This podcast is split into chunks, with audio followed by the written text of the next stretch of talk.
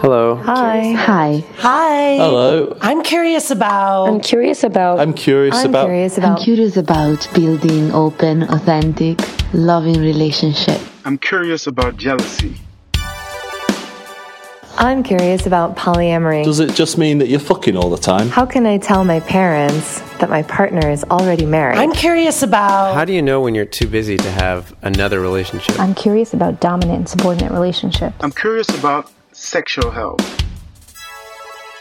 How can relationships evolve with people as they grow and change?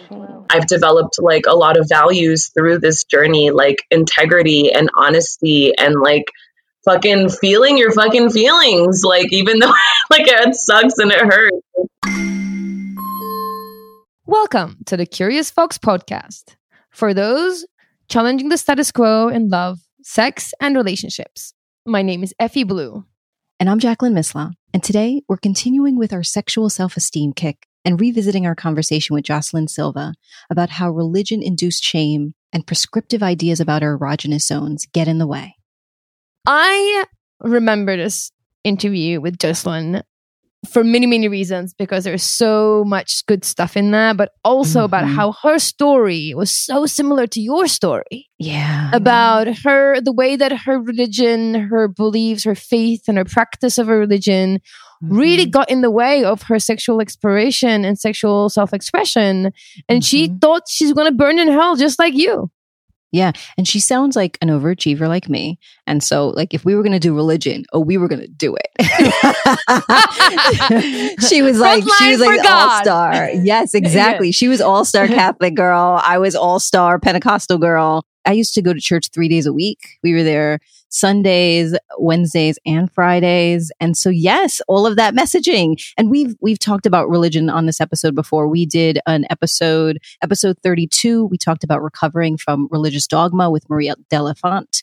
Episode 42, we talked about sex and Mhm. spirituality in the Bible with DeAndrea Blaylock Johnson. And then we had DeAndrea back on episode 66 to talk about sex in the Bible. in the Bi- in the bible yes Mhm. woohoo that was Yes. amazing she was like quoting scripture I and just know. saying, some of that scripture laid." sounded like yeah. Some of that scripture Yeah. sounded it was like like soft core porn a little bit. We were like, hmm.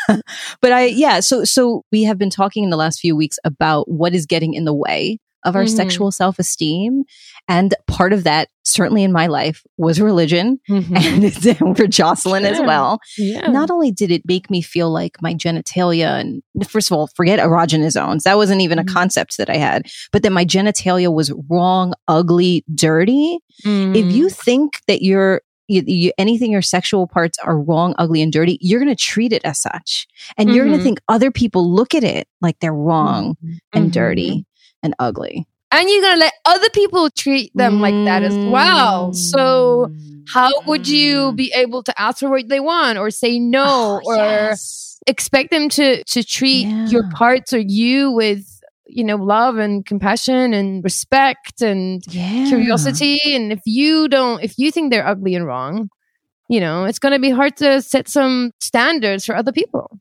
Yes. As soon as you said that, like something clicked in me in like my teens and 20s and the things that I just allowed to happen mm-hmm. that I, in the lack of boundaries that I had. And Mhm. yeah, I didn't ever thought about that, but that could completely be connected to the fact that I disassociated from, Mm-hmm. from my, from anything that was sexual around, about me, even though I'm highly sexual. It, there was Mhm. such shame around it that it was just a big muddle of mess. Yeah, it's hard. and also like when we're we are develop like our teenage years when we are developing and exploring our sexuality. Those like crucial years where we're open for all sorts of indoctrination, and if we get the message, if we internalize the message that sexuality is wrong and our gen- genitals are wrong and that our thoughts about it is wrong, like all that Mhm. wrong, wrong, wrong, wrong, wrong, is just going to put you in a place where you're not going to have have any sexual self esteem. I mean, you're not going to have probably not going to have self esteem, but it's definitely going to reflect in your sexual expression, which is a part of your self expression, of course. Yes, yes.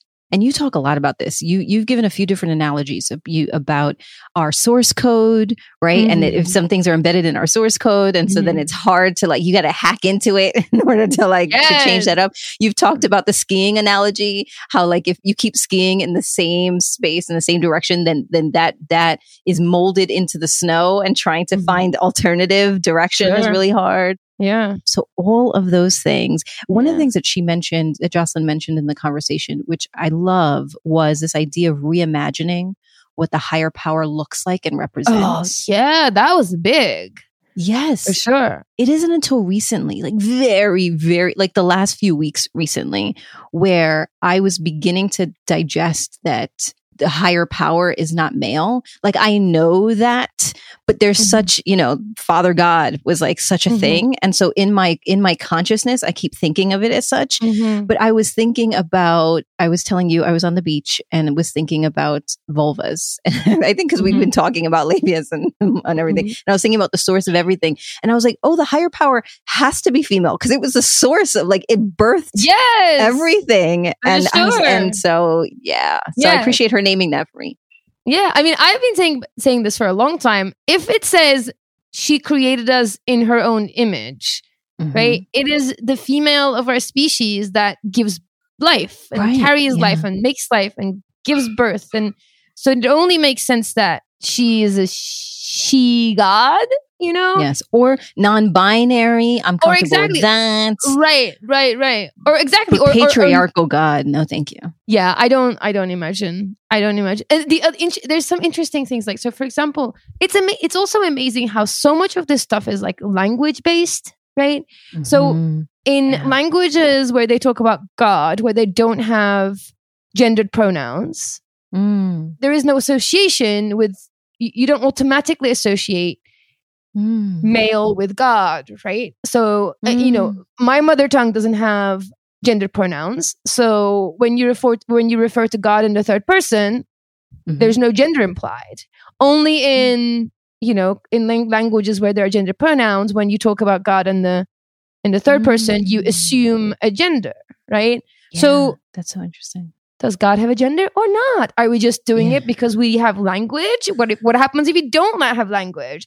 What happens right. in, in languages where there's no gender pronouns? When you imagine God, do you imagine God as a man or a woman? Right? Mm-hmm. Do you mm-hmm. give human form to God? Can you imagine mm-hmm. God in in in a, in a higher power that is this like mm-hmm. you know mm-hmm. ethereal mm-hmm. being that does not have gender? Like why do we feel so yeah. strongly about assigning gender to a god. Yes. So many things at once. There's like a traffic jam in my mind. yeah. I think what what's coming up for me is how we take things that can be bigger and make and prescribe what it has to be, what it has mm-hmm. to look like. And that was another piece of the conversation that we had with Jocelyn was around we have been prescribed a certain way to interact with our erogenous zones or our genitalia. So let's say, let's say even we do the work, we do the work to get past the religious stuff to actually mm-hmm. now get involved in some sexual action. There's like, okay, you pull this, you press that, you touch this, you twist mm-hmm. that like mm-hmm. they're we're we're taught that they're like particular things that you do, mm-hmm. like you're like you're running machinery mm-hmm. in order to turn someone on and to have sex. Right, like a control control alt delete for your sexuality, right? You're, yes. you're like your key combo for your yes. for your sexuality. I honestly think overall both the stuff that we talked about religion and God and and also about the erogenous zones and and sort of the key code for our sexuality. I think at the root of that some of it is to do with our discomfort with uncertainty right that we need mm. to somehow make it certain we need to somehow mm. be able to prescribe right i think that is also a re- the reason why we assign gender to god because we cannot sit with the discomfort of not knowing and not giving it a name so we have mm-hmm. we we end up doing so right mm-hmm. versus just letting it be and sit with just not knowing right yes. and same with the erogenous zones like oh, it's the key. Like we need the certainty of a key of a of like a key combo that's going to give you access to your sexuality because we yes. can't sit with the discomfort of not knowing, with the the unknown and the potential to learn.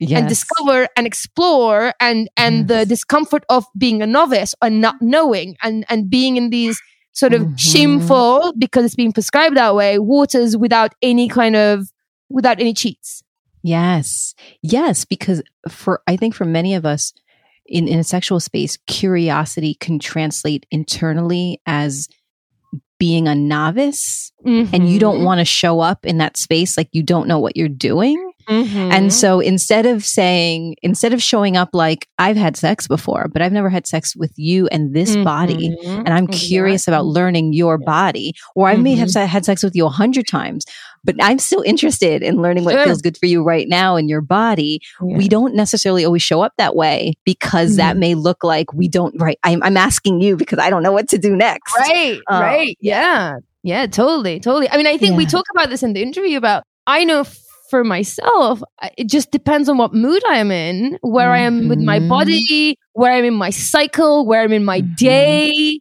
where am i in my mood journey that things just turn me on differently i need different i need a different key combo for different situations so I think just knowing that's the case and being okay with it and and find joy and comfort and encouragement in curiosity and celebration and Mhm. celebrating curiosity is the way to go.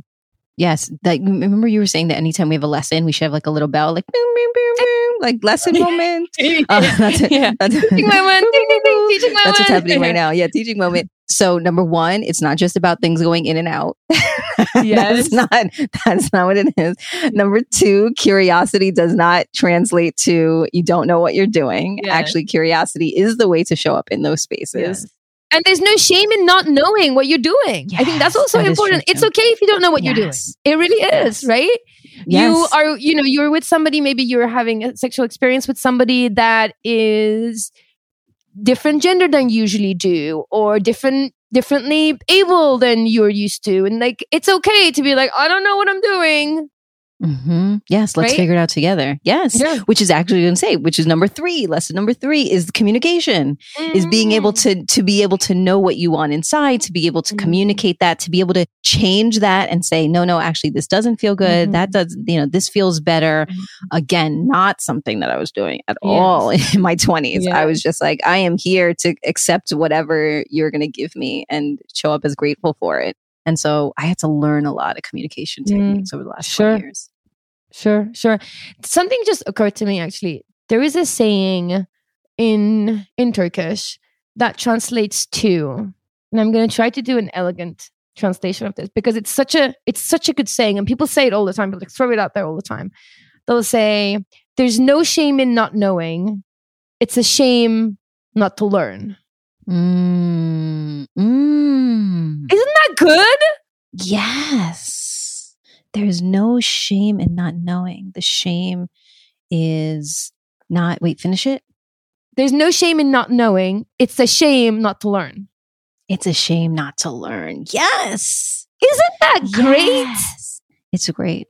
It's great. It's a great It's one. great. I feel like Yes. that that could just be like on my on my tombstone. Yeah. yes, exactly. Effie blue. Curious, curious folk. Yeah, very curious. Realized that uh, it would be a shame not to learn. Yeah, Yeah. I love that. I think that that is that. The the episode over. That's the takeaway. Thank you for joining us. Stay curious. Stay curious. Stay curious. Like we're done now. Exactly. but that that feels like that's the lesson of the day. Yeah. Mhm. So we go in a bunch of different directions with Jocelyn. Um, it was a really fun episode that deeply resonated with me. And Jocelyn was amazing. She is a sex and intimacy coach that works with women and femmes to break through their sexual shame and embrace their sex lives with confidence. And we dig into that and a lot more. Enjoy the conversation. As one queer Latina educator and coach to another. Hello. Hi! Yay! Oh, there's so few of us. I'm so happy we found each other. Yeah. Yeah. like, yay! There you are. All right. So now, because we found each other, I need to know. So please, like, start, tell us a little bit about your story, how you came upon this work, and the challenges that you likely faced along the way as being, I mean, I'm going to try my best to not insert my story because I'm sure just based on the things I've, I went to your website, I've read your work, I really love what you're doing. There's so much about your experience that resonates with me. And so I would love for you to share a little bit about how you got to this place. Yes, absolutely. Uh, first of all, I just want to say thank you so much for having me. Like, I've been super excited for this interview. So, thank you. Thank you so much. Yeah, so it all started um, when I was very young. Um, just a lot of shame, shame, shame, shame, shame, shame, shame, shame, shame, shame. Like growing up, um, I went to Catholic school, kinder through 12th grade. I never really had like a sex talk or anything like that. And so my mom is from El Salvador, my dad's from Mexico, and my mom is very Catholic. And so I was an altar server, I was a lector, I won the religion award in high school, I got a $500 scholarship in eighth grade for being most involved in my parish. I was a part of the Via Crucis every single year. Like I was like Miss Catholic schoolgirl. And um, but I experienced a lot of shame around sexuality, and it was until I was like maybe 16 that I started dating this guy who wanted to be a priest and I wanted to be a nun, but we would like do things with each other. And it got to a point where like I was going to confession like once a week and the priest literally had to like put me aside and say, You don't have to come once a week. And I was like, You don't understand. If I don't come to confession once a week, I'm going to go to hell because you don't even know the kind of shit that I'm doing. And he was like, you can come once a year, like you're fine. But that's how intense it got for me, you know, just like this fear of God that I'm going to go to hell just like for being a sexual person at 16. And then when I was 18, I had sex the first time. My mom did not talk to me for a whole month because she was so uncomfortable with the whole situation. She found out it was a whole thing. So, anyways, that's pretty much like where my inspiration comes from from doing all of this. And then when i was around 19 my friend was like do you want to be a part of like this collective called coochie los angeles? Which was a collective that like focused in like on sexual education particularly for queer and trans people of color here in los angeles. And i was like fuck yeah and from that moment on i was like this is what i want to do for the rest of my life I fucking love it. like, it was just so revolutionary for me to like sit in a room full of like 20 people and just talk about sex and like our sexual expression. And I think that was the first time I started embracing the word queer. So there's a lot more to it, but I think that that's like the gist of like the inspiration of why I do what I do. So many questions at once, Effie. I'm gonna need to I just need a minute. I mean, I all I could think of was just so many parallels from your story, like this religious upbringing. It's one of the things that you know, um, Jackie and I have very opposite experiences. I had no religious background. My parents are like these like intellectual I wouldn't say they're atheists, but like for us, religion was just theology. It's like something that you understood and learned about, and we learned about, you know, we spoke about all the different religions and in, in, this very kind of theological discussional kind of way. And then jackie is like completely the other end very similar to your experience of like church and thinks that she's going to burn in hell and you know and she's told these stories many many times. And and when i'm hearing you i'm like yeah i like i've heard this before. It's hard. It's hard and harsh. Yeah culture and religion and family mm. and ancestry and like there's just so many layers of things and gender and you know heteronormative behavior and misogyny like there's so many things so much layered onto us that make it difficult because what i hear from your story and what resonates with me is that who you are what lit you up what brought you joy was in conflict with what you were told you needed to be, how you needed to be, what you needed to be in order to be seen as successful, as pure, as, and that inner conflict, to your point, just creates so much shame. Talk a little bit about how you were able to strip yourself or the pro- ongoing process of stripping yourself from that shame. Actually, I was going to add something because you're going to answer this question. The other thing that came up for me is from what Jackie is saying is I think we are about to do a session on this in a couple of weeks, which is that you can't be you can't be um, faithful you can't be spiritual and faithful and religious and sexually self-expressed. I think that's the thing it's like you have to abandon faith in order to be your fully sexually self-expressed self. I think that's the other conflict. Like it's not that you you're being told that you what you're doing is wrong, but you can't have it. You, you essentially you're not allowed to have both. You can't have faith and religion and spirituality and the community that comes with all of that and be a sexually fully self-expressed person. You have to choose one or the other. I think that the message is that we can't. Yes, yes, that's what I mean. That's what right. I mean. The message is yes. those two things cannot live together. That religion and right. and spirituality cannot live alongside sexuality, right? But that is actually that's not true, and it's it's interesting because actually the session. So you are going to be joining us in the virtual Curiosity Salon on October fourteenth, and the following week, October twenty first, we have an educator. Her name is Deandra Blaylock Johnson, and she's going to be doing a session on sex and spirituality and mm-hmm. all about this conversation. And so it has been something that we constantly talk about because a lot of the work that we do and a lot of our, our curious foxes are dealing with balancing their curiosity and their authenticity and all of this noise that have told them that that is wrong. And so talk a little bit about that, about unpacking the shame. I have so much to say about everything y'all just said. Oh my God, where do I begin? Okay, so I just want to preface this by saying that I have a kick ass relationship with my higher being, my higher power in the universe. Like, I got my God box. I got stage like before this. I told my higher power, like, I put this in your hands. Like, this, this interview goes in your hands. But it took a lot of time. Okay. And I'll, I'll, I'll talk about that in a minute. But I want to go, I want to talk to what uh, Jacqueline was saying about like shame for me, I actually I feel very fortunate because the first time my my first sexual experience was with this guy who was my boyfriend at 18 and I mean like it was super beautiful. The first time we had sex, he lit candles, he lit incense, he played 80s goth music. You know, we had like Bauhaus in the background and super just like sensual and like calm. So I'm like it's interesting because I thinking back, I think, wow, like I had this beautiful first time experience, but I was so shamed by my mom and the church about even the act of having sex, but it was consensual. It was beautiful. It was it was so considerate and loving, right? Like I really I did make love the first time. And so that contrasted with like um, my ability to be able to like be proud and be like, oh my god, I had sex for the first time and it was great. And instead, it was like you had sex, skirt. Like, hold on, like that's not what we do as like a good Catholic person. So yeah, so that was just like a huge contrast. How to keep stripping from that shame? Well, I'm a huge fan of Brene Brown. Like Brene Brown is my girl, fucking love her, mm-hmm. and it was incredibly eye opening when I started seeing her lectures and she was talking about vulnerability and shame.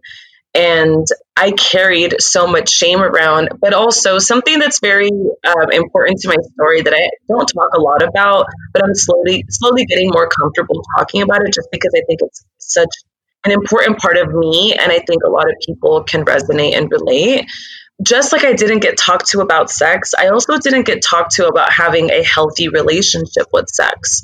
And so I was a sex educator for a really long time, um, you know, 10 years. You know, I started when I was 19. I'm 30 now, 11 years. And through that, I started really developing a lot of unhealthy relation, like a, a lot of unhealthy, an unhealthy relationship with sexuality.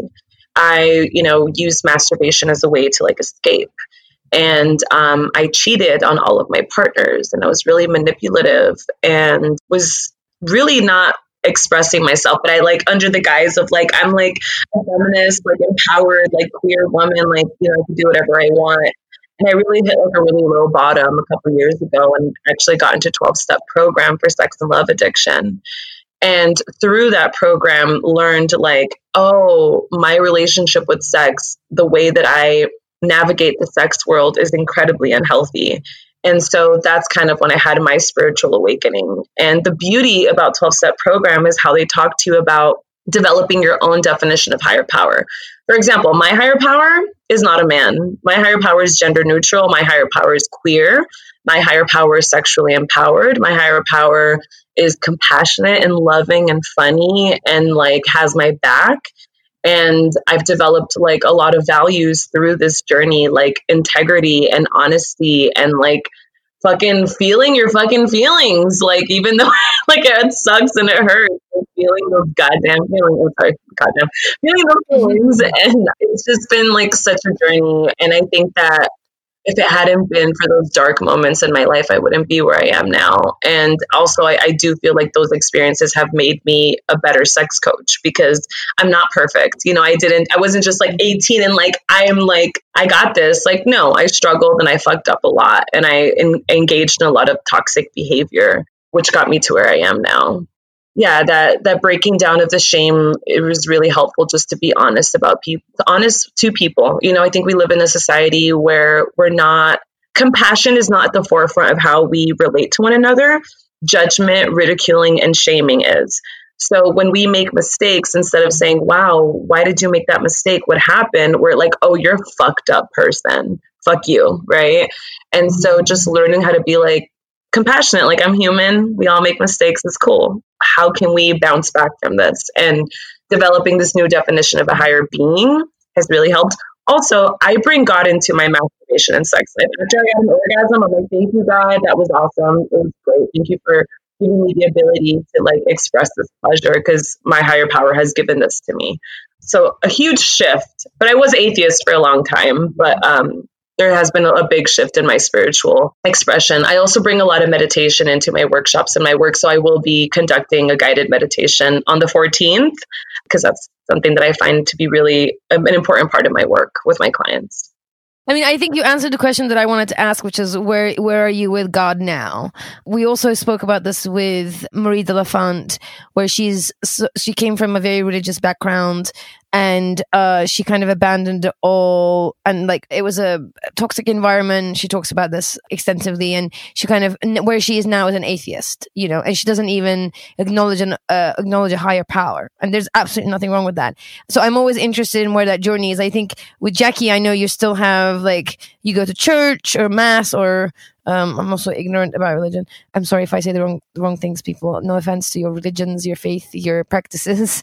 Um, I am purely ignorant about the subject, so I apologize. Well, I was going to say they're all the same kind of thing. They're all services and they're all traditions. Everyone just wants to claim a new name for it. So, um, but no, it's your to your point. Faith is still really something that's important to me, and it took me a long time to be able to separate kind of the God of the Old Testament, if you will, and God of the New Testament, or the God of my upbringing who was judgmental and punitive, and the God that I believe created me and all of those feelings that I was having. And to your point around just feeling the feelings like, my God, how many years has it taken and continues to take for me to just feel the feelings? Because when you are taught for so long that who you are, what you are feeling, what you're desiring is wrong, it takes a long time for you to be able to tap back into that in a way that feels really comfortable even now with my partner, I mean, there are times where like I almost feel like I'm buckling into a roller coaster when I like okay, so there's this thing that I don't really want to talk about, but I really have to tell you. So like, here it goes, and I'm like through tears, like telling my partner, like, oh, this is how I feel, and like because the fear of rejection and abandonment is so mm. real.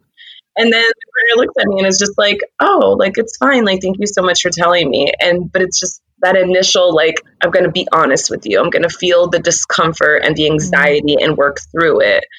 Huge and very challenging. Yeah. What I love about your story too is is you know you share out that at 18 you know no magic dust fell from the sky and you were like now the perfect educator sex educator and you know we're like the guru of sexuality that you learned via mistake that you dealt with you know manipulation and shame and heartbreak and all the things that human beings do. And I think that that's actually really important to share because I think that our humanity actually helps to helps us connect with others and helps us educators, helps us as coaches, because there's so many times I think that the folks who I work with, they work with me because I can say, Oh, I get that. And I really do get that.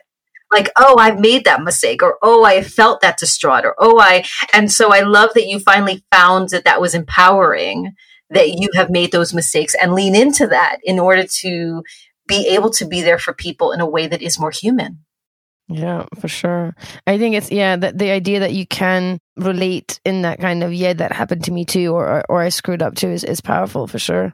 Yeah, I'm interested in Effie and I have been talking about this recently. You you shared in your story that it took you a little while to identify as queer. And that is not a word that actually I came to easily as well. I think that my, so I have a sister who is eight years younger than me, and she identifies as queer. And when she first started using that language, it felt like too, I don't know, it just didn't connect with me. It felt like either young or like, like my language, I'm almost going to be 40. And so queer was not a positive word when I was growing up. And so that was not something I wanted to identify with.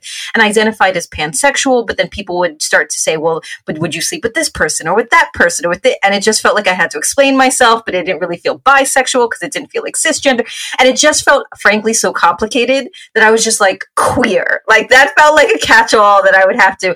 And then there was something about that that felt freeing that I was like, it's all the things and none of the things. Like you can't define me, um, just not straight. And so, I, and Effie and I have been talking about this because she doesn't necessarily. She's trying to figure out what language she uses for herself. So, I want, I would love for Effie to share, but I want uh, for you to start with how did that word? How did you land on that word? I'm just interested because you named that. Yeah. Um, also, I have a 45 year old brother who's gay, and so he hates the word queer too. He's just like, oh, he's like, that's what we were called in high school, and it was fucking demeaning and degrading, and I hate that word. And so even he, like, he's like, I don't understand why kids use that word nowadays. Um, but yeah, so for me, I still remember. I never resonated with heterosexual. I'm like, I'm not straight. Like, it just didn't feel right. I don't know, just it never felt right. And I remember just being like, I don't know, I'm just I'm just a sexual person. Like I'm just a sexual person. I just I love sex. Like I love people, whatever. And then actually when so funny story, when I got into Coochie and I did the application, I wrote queer in the application, but then my little 19 year old self, baby queer, in like a room full of 20 people, we had to identify our sexual orientation. And I was like, uh, I'm straight. And I remember organizers looked at me and they were like, what the fuck? you know, like, okay.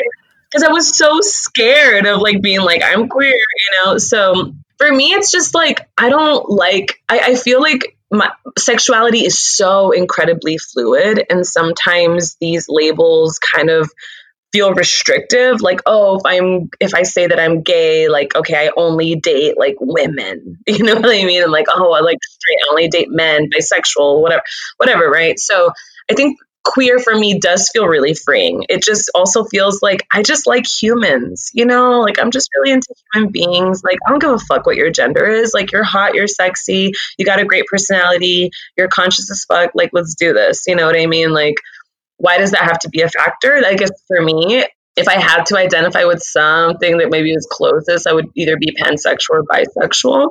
But even then, I'm just like, I'm a human that really likes humans. And like, that just feels more authentic and in tuned with me.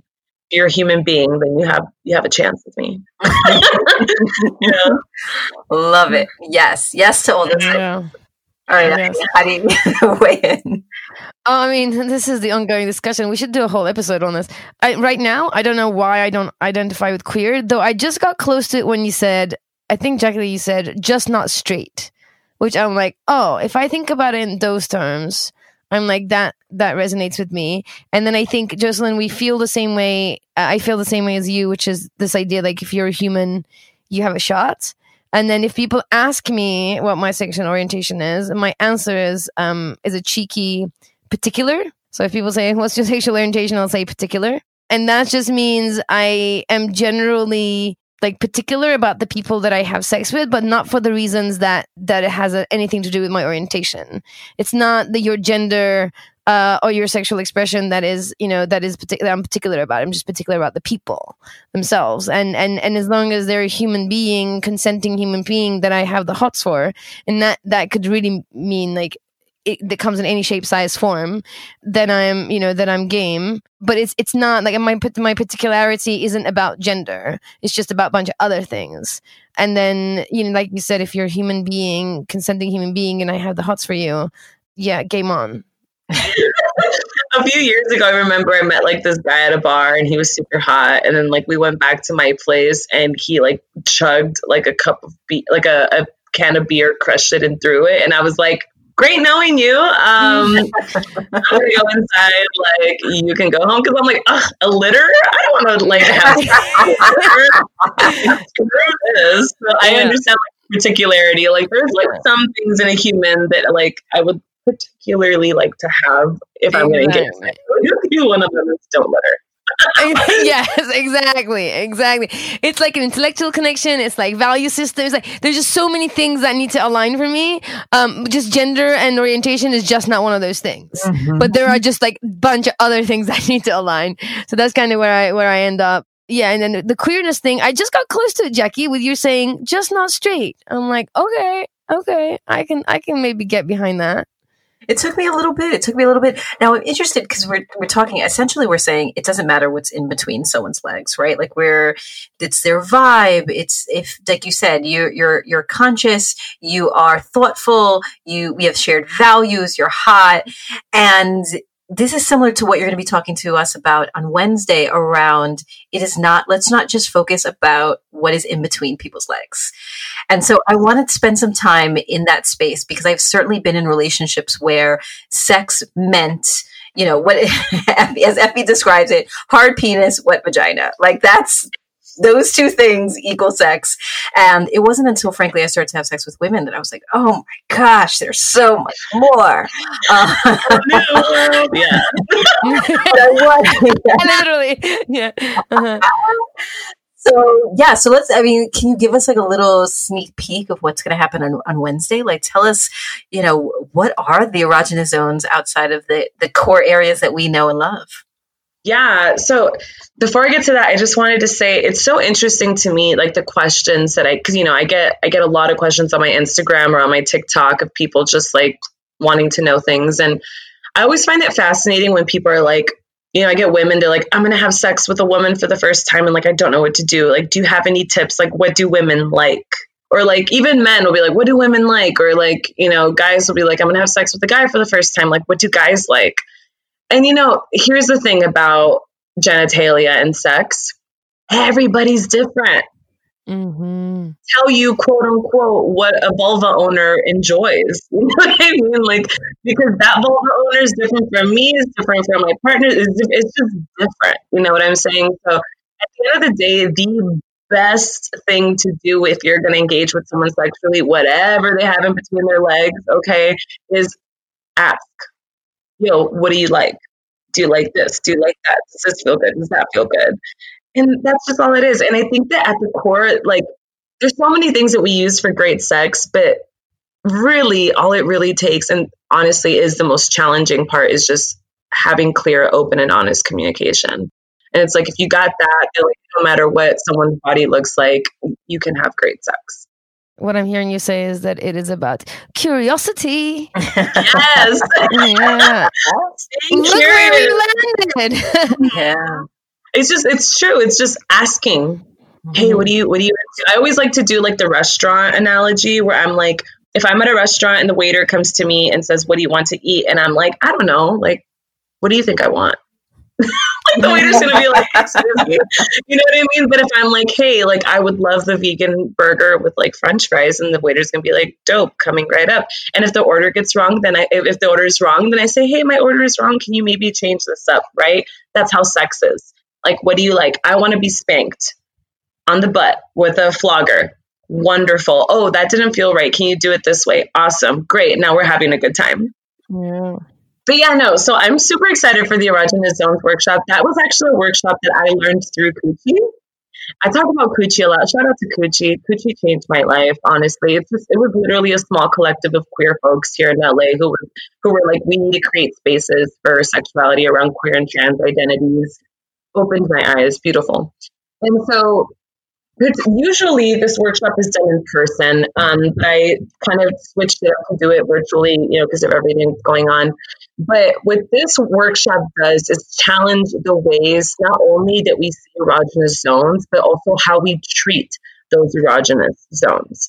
So, for example, I have dated people that are trans, that are queer, and the way that they treat their genitalia maybe is not traditionally how we have been taught to treat gen- genitalia, right?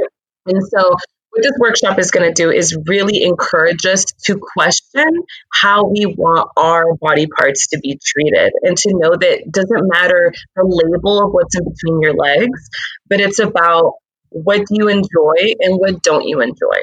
Okay. And so that's a really big part of it is like everyone treats the genitalia differently. So like let's figure out what you like and let's talk about how you can have an open conversation with someone else. Another part of it is like figuring out other erogenous zones in your body, right? So there's going to be like we're going to do like an anatomy. There's going there's going to be like a like a human person and not a human person, but like a, a diagram and just having people point out the parts of their body they like. There are different erogenous zones in our bodies, but what I want this what this workshop essentially is encouraging is the notion that your entire body is an erogenous zone. And it's about understanding what you like and what you don't like, right? So like I can be like, I love to get spanked hard on my ass and like that is my erogenous zone. Someone else could be like, I fucking hate that. Don't don't ever do that to me. You know what I mean? Or some people feel like I, I like really light touches in between my thighs, or I really love like the back of my neck to be like massaged, right? So it's about understanding what you enjoy, um, the pressure of it, the type of sensation, and where. So we all, we're also I'm also going to be encouraging participants to um, touch different parts of their bodies. Um, and just kind of see what feels good and what doesn't feel good. And um, that's going to also be really telling. And another reason why I love this particular workshop is because my biggest passion as a sex educator and a sex coach is creating spaces to talk about this. So where are you gonna where are you gonna go work out? At the gym. Where do you go for to shop for food? At the grocery store. Where do you go to worship God? At the church. Where do you go I don't know, to to get money at the bank, right? Where in society do you go to have open discussions around sexuality? Literally nowhere. So creating these spaces to be able to be like, in this space, we're going to talk about your sexual expression and it's welcomed and it's encouraged and it's celebrated is revolutionary. And that's what this workshop encourages folks to do is to be able to say, I really enjoy X, Y, and Z. I actually know for a fact I don't like X, Y, and Z. And that's powerful because if you can talk about that in a workshop, then you can talk about that with your partner a lot easier. Mm-hmm. And permission even to explore to figure out what that is so that you can figure out do I like the spanking? Do I like soft touch? Do I like hard touch? Like, let's just play and see and explore. Mm-hmm. Yeah. And I like that um, you're creating a like you are giving the foundations and tools for a dialogue because I can tell at least from my experience, and I, I, I know there are many people out there who feel the same way, which is those things shift for me. What feels hot in one minute or what feels hot in one session might just be like, ew, the next. Like I might be in a state where I really like light touch in my inner, you know, my inner thigh with like the very tips of your fingers. And then if you do that when I'm, you know, really amped up, then it just feels really irritating. Like I just, I'm just like, ah, get it off me. So I think, oh, um, giving people tools and guidance on how you can talk about the stuff and how you can discuss it and you give them language and and and how to kind of break it down. I think it also means that it can be a continuous dialogue and to realize that our bodies our senses changes and then we can and it's okay to con- continuously update check in first and foremost like check in is this still feel good? And then be able to talk about it to your partner in the moment. And then also for your partner to be able to ask the questions and then get feedback and adjust. And it sounds like the way that you are laying this this session out, this workshop out, is really less about pointing out like this is a hot zone, this is not a hot zone, but more about like how do you have the conversations to discover your own hot zones and erogenous zones, and and by the way, they may also change. So this is actually like a, a continuous practice. Yes, and and also, oh, I love everything that you just said. Absolutely, like when I, I was, I did a blowjob workshop a few weeks ago, and I love this meme. It was like an Austin Powers meme, but I love it because it said, "What is it today, baby? Spits or swallows?" And I love it because it's like, "What is it today?" Right? Today, mm-hmm. I'm into this. Tomorrow, I may not be into this. Right? But it's about having that ongoing conversation, um, and also people learn how to communicate things that are acceptable in society. We learn how to order food, right? We learn how to do math. We learn how to, I don't know, there's just like forms of communication that we just learn how to do throughout our lives. Mm-hmm. We are never taught to learn how to communicate, how to express our needs and our desires sexually. And so workshops are like practices. Even more than that, we're not only not taught how not to do it or how to do it, we are actively taught to be ashamed of it. Going back to what we talked about in the beginning, not only was I not taught how to ask, I was taught even thinking about it was wrong. Right. I couldn't even ask the question. I couldn't even give it language, let alone then learn how to ask that question. And so there's so much power in number one creating space for the dialogue creating space for for play and for figuring it out and for curiosity and for people changing their minds. And maybe i liked that yesterday and i don't like that today. And just being present with someone paying attention to what you like and communicating that paying attention to someone else likes and being responsive to that all of it. And, and also to that there's a lot of layers but i do just want to say it's also understanding that if your partner tells you that something that you're doing they're not enjoying, it literally has nothing to do with your value as a sexual partner, right? It's it's about they just don't like it, and like that's okay. It just like just reset, redirect. It's all good. Um, because I do get lots of messages online from individuals that say, if I tell my partner I don't like something that they do, they get mad at me or if I say something, oh, they're going to get, I'm scared of hurting their feelings. Right. So then there's like that fear of like taking up space. There's that fear of like not being validated, not being seen, and also hurting someone else's feelings. So not only being able to add, like give feedback, but also take feedback and learn that like it's not about you. It has nothing to do with you as a person. So if you and your partner or partners should all come on October 14th because I think that mm-hmm. this will really help give you both the language of how to communicate what you want. You'll be able then to have shared language to be able to have conversations with your partners around what they want. So let's make it a fun date night on Wednesday. Let's just yes. all like let's get cozy and let's get sexy and let's come together and let's learn. Let's create that space. To your point, Absolutely. we go to the bank, we go to the grocery store, we go to church. Let's go to the virtual curiosity salon, right? Let's learn something. Mm-hmm. So I'm excited. So I've decided a few things in this conversation. I've decided that Jocelyn and I are going to be friends. That's the first thing.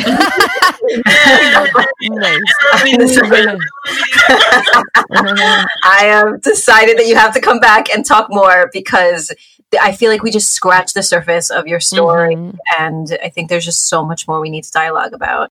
And I've decided that I, you know, Effie and I started the conversation today before you joined and talking about how I just get so excited and I can't sit still and I'm doing lots of things. And, and really what, honestly, what this conversation brought to me is about being present again, being still mm-hmm. in myself, being still with somebody else and really paying attention to what's happening in my body and in their body and doing it with gratitude for my higher, my higher power who, you know, who made all this possible. And so I am excited about Wednesday. I'm excited about Wednesday. All right. Before we let you go though, we are going to do some rapid fire questions. And so, uh, first thing that comes into your mind. So, the first question is What is one piece of advice that you would give to your younger self about love, sex, and relationships? Uncomfortable feelings are, are okay and they won't kill you.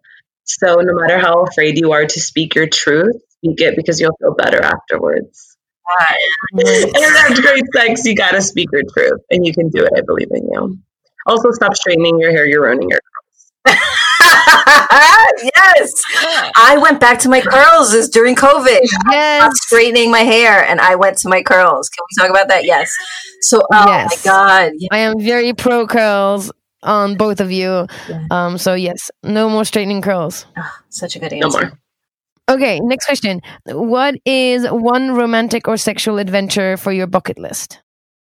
I, yes. Um, so my partner and I are currently working towards non monogamy. So we're reading The Ethical Slut together. Also, my goal is to travel the world in a few months, hopefully, when everything gets better.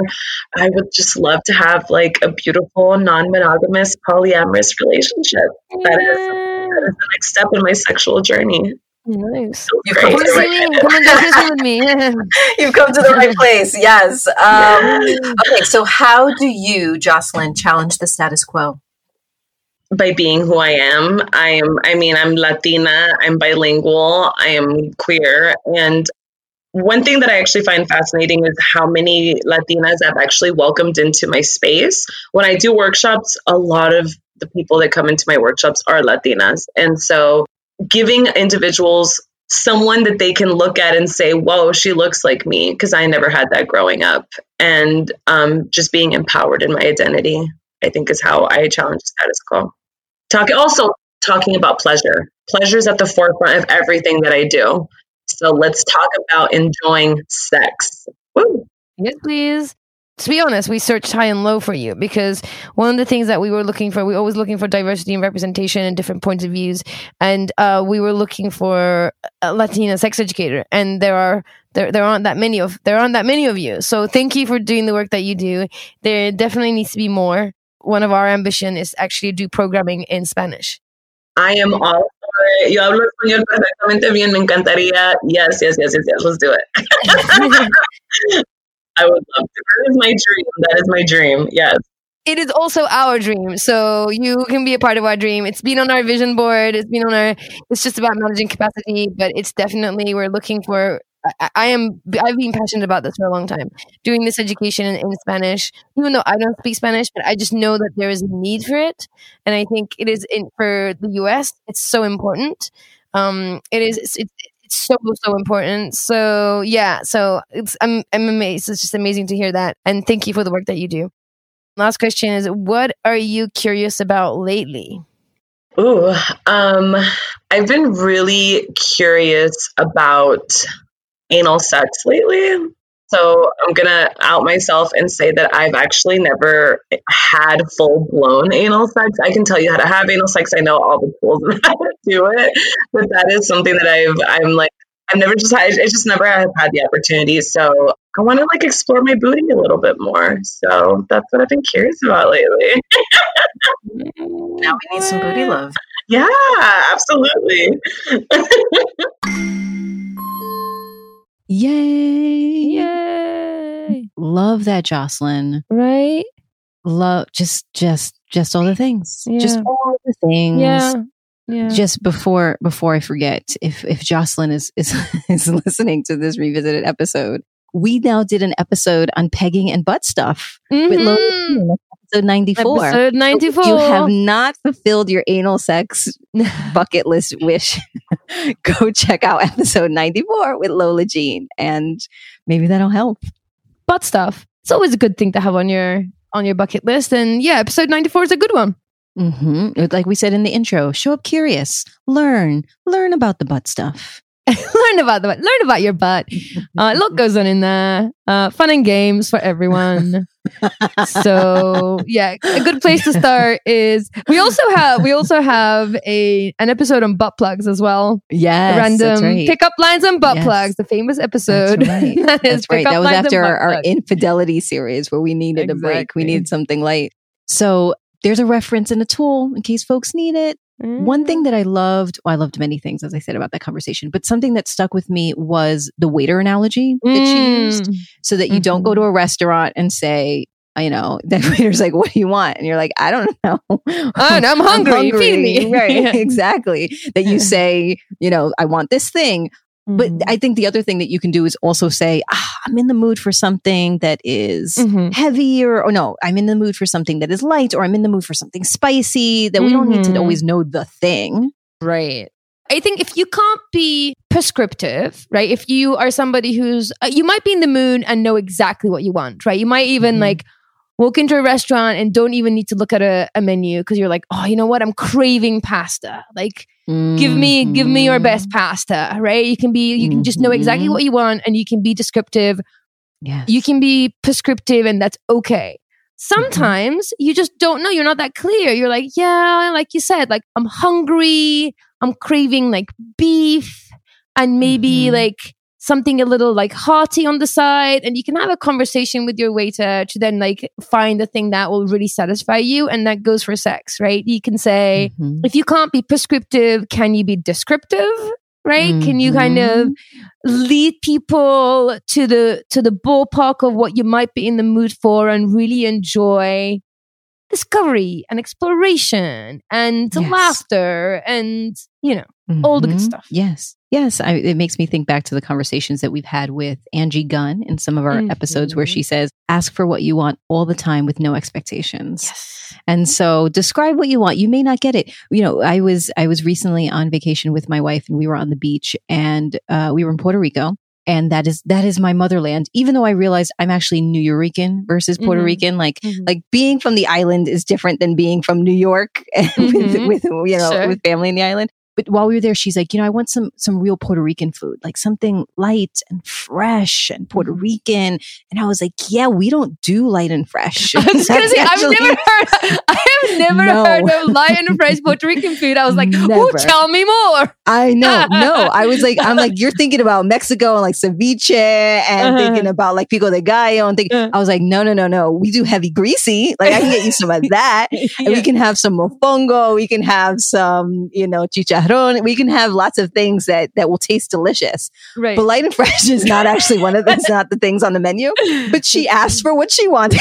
Yeah. I tried to be creative and think about what is the freshest thing that I could find and the lightest thing I could find on the island of Puerto Rico. But ask for what you want all the time. You may not get it, but at least your partner will try to get as close as possible. yeah, yes, that's funny. Yeah, I know exactly. And, and it's good language, good practice, good communication. And of course, always throw in some humor, right? Like, if in Mhm. doubt, if you're like fumbling around, can't quite work things out, I find that in those situations, the best antidote to, sh- to shame, best antidote to the discomfort of not knowing, best Mhm. antidote to awkwardness, you just have to pepper it with humor. You got to find a laugh. You got to get it out there. Move on. Yes. Yes, yes, yes. It's making me think. So, in the spirit of craving things and, and, and TMI, I have been craving some strap on action for a while now. Mhm. Mhm. and I have been, I'm like, okay, how do I, how, how do I make that easier to happen? Right? Do I like take it out and like lie it on the bed?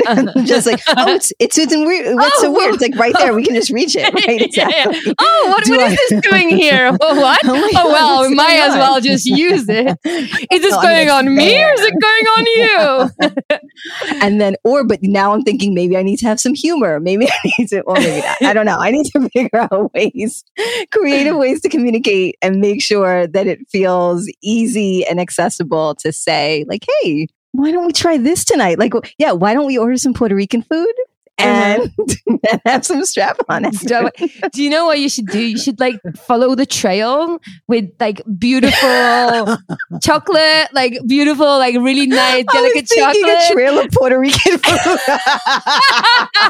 There's a little bit of rice and beans followed by. I don't know about that, but sure. No, that I mean, not- whatever floats No, your boat.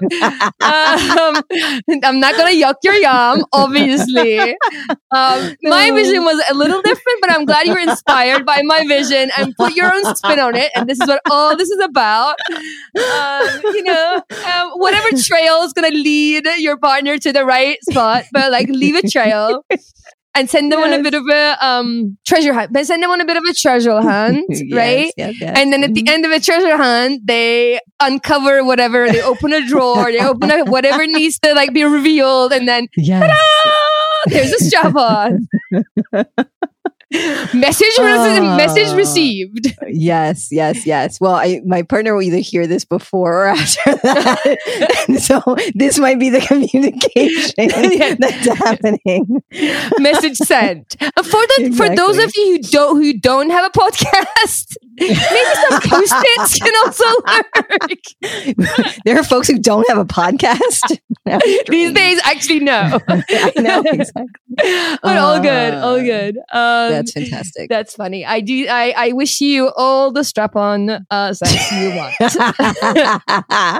thank you, thank you, thank you, thank you. So yeah, so I love that that waiter analogy that really stuck with me, and again, continuing to find ways to better communicate. Yes, always. Exactly, exactly. And the other things that really stood out for me, I remember when we were looking for her, we were looking high and low for a Latina sex educator. And we were on a diversity kick. We had just sort of had a look at our lineup and we were like, okay, we really like need to do an extra effort on this. Mhm. and we wanted to very consciously, very intentionally looking to curate a diverse set of guests and educators and we looked high and low for her and we found her and we were so excited and I Mhm. I really hope that there's more Latina resources out there and there should be uh, we Yeah. will continue to have aspirations to do our programming in Spanish like it's it's on my mind I know. for I the know. US audience we need the stuff in Spanish Yeah. I know we and we, I miss workshops. We did Yes. workshops. And that's what yeah, we were going to do workshops in Spanish. We were going to make things happen and then the pandemic and then we got tired.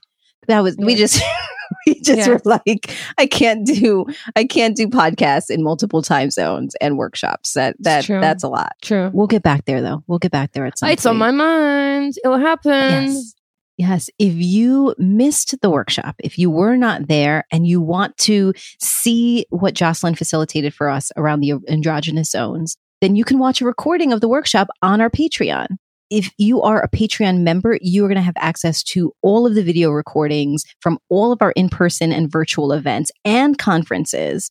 So go onto Patreon, get access, go watch that erogenous zone video. You can get access to our podcast before they launch to the world. You get some behind the scenes. What are we calling it? Like Effie and Jackie after hours, where like Mhm. we record and and we just at some point get so tired from recording that we get silly. And we just start talking about other things and get much more TMI. So if you want to know even more about us, and you Mhm. already do, our last conversation was about our labias and vulvas. So if you want to know about that, you gotta go to Patreon. And of course you do. Not if you want to know. You do want to know. of course you want to know. Of course you want to know. And so go on to Patreon. To find out more about Jocelyn and her work, you can visit her on Instagram at I am Jocelyn Silva. And you can follow us while you're there. Also on Instagram at We Are Curious Foxes. You'll get a sense of what we're going to be doing next. You'll hear some clips from episodes. You'll hear some clips from our Patreon and then jump onto the Facebook group. That's where we're going to be having conversations about the podcast after the show. So We Are Curious Foxes will get you there as well. And we're hoping that you can help us continue to make a difference and change the noise. And the way that you can do that is by liking, reviewing, and sharing this podcast. It really does make a difference. And if you want to talk directly to us, there's a few different ways in which you can do that. You can give us a call at 201 870 0063, or you can send us a voice memo or an email at listening at We Are Curious Foxes. This episode is produced and edited by Nina Pollock, who never gets in the way of us having an awesome, awesome time. Our intro music is composed by Dev Saha. We are so grateful for their work, and we're grateful to you for listening. As always, stay curious, friends. And I'm Jacqueline Mislau. And today we're continuing with our sexual. All right, it's going to happen this time. Say sexual Blooper self-esteem. reel. Blooper now we're doing them on purpose, so we have I great know. blooper reels. reel. right, Um, exactly. I know how to yeah. say sexual self esteem. yes. this is just to be funny. All right, sexual self esteem. About how religion induced shame and perspective. I had it. I had it. All right, one more time. This is it. This is the only scripted thing, so I got to get it right. Okay. Way. What? I did it. he did it. nice. Curious Fox podcast is not and will never be the final word on any topic. We solely aim to encourage curiosity and provide a space for exploration through connection and story. We encourage you to listen with an open and curious mind, and we'll look forward to your feedback. Stay curious, friends. Stay curious. Stay curious. Stay curious. Stay curious. Stay curious. Stay curious.